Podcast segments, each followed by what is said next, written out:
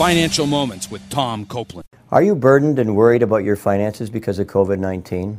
In Matthew 11, Jesus said, Come to me, all of you who are weary and burdened, and I will give you rest. Take my yoke upon you and learn from me, and you will find rest for your souls. Jesus encourages us to come to Him, asking for His help, and then yoking with Him, that is, depending on God to carry the heavy part of the load. Many people have lost their job as a result of COVID 19, so they need to accept Christ's invitation to depend on Christ to carry the heavy part of their financial burden. Further in Isaiah 46 4, it says, I am he who will sustain you. I have made you, and I will carry you. I encourage you, do not give up. Depend on God to carry you through the financial challenges that you're facing as a result of COVID 19.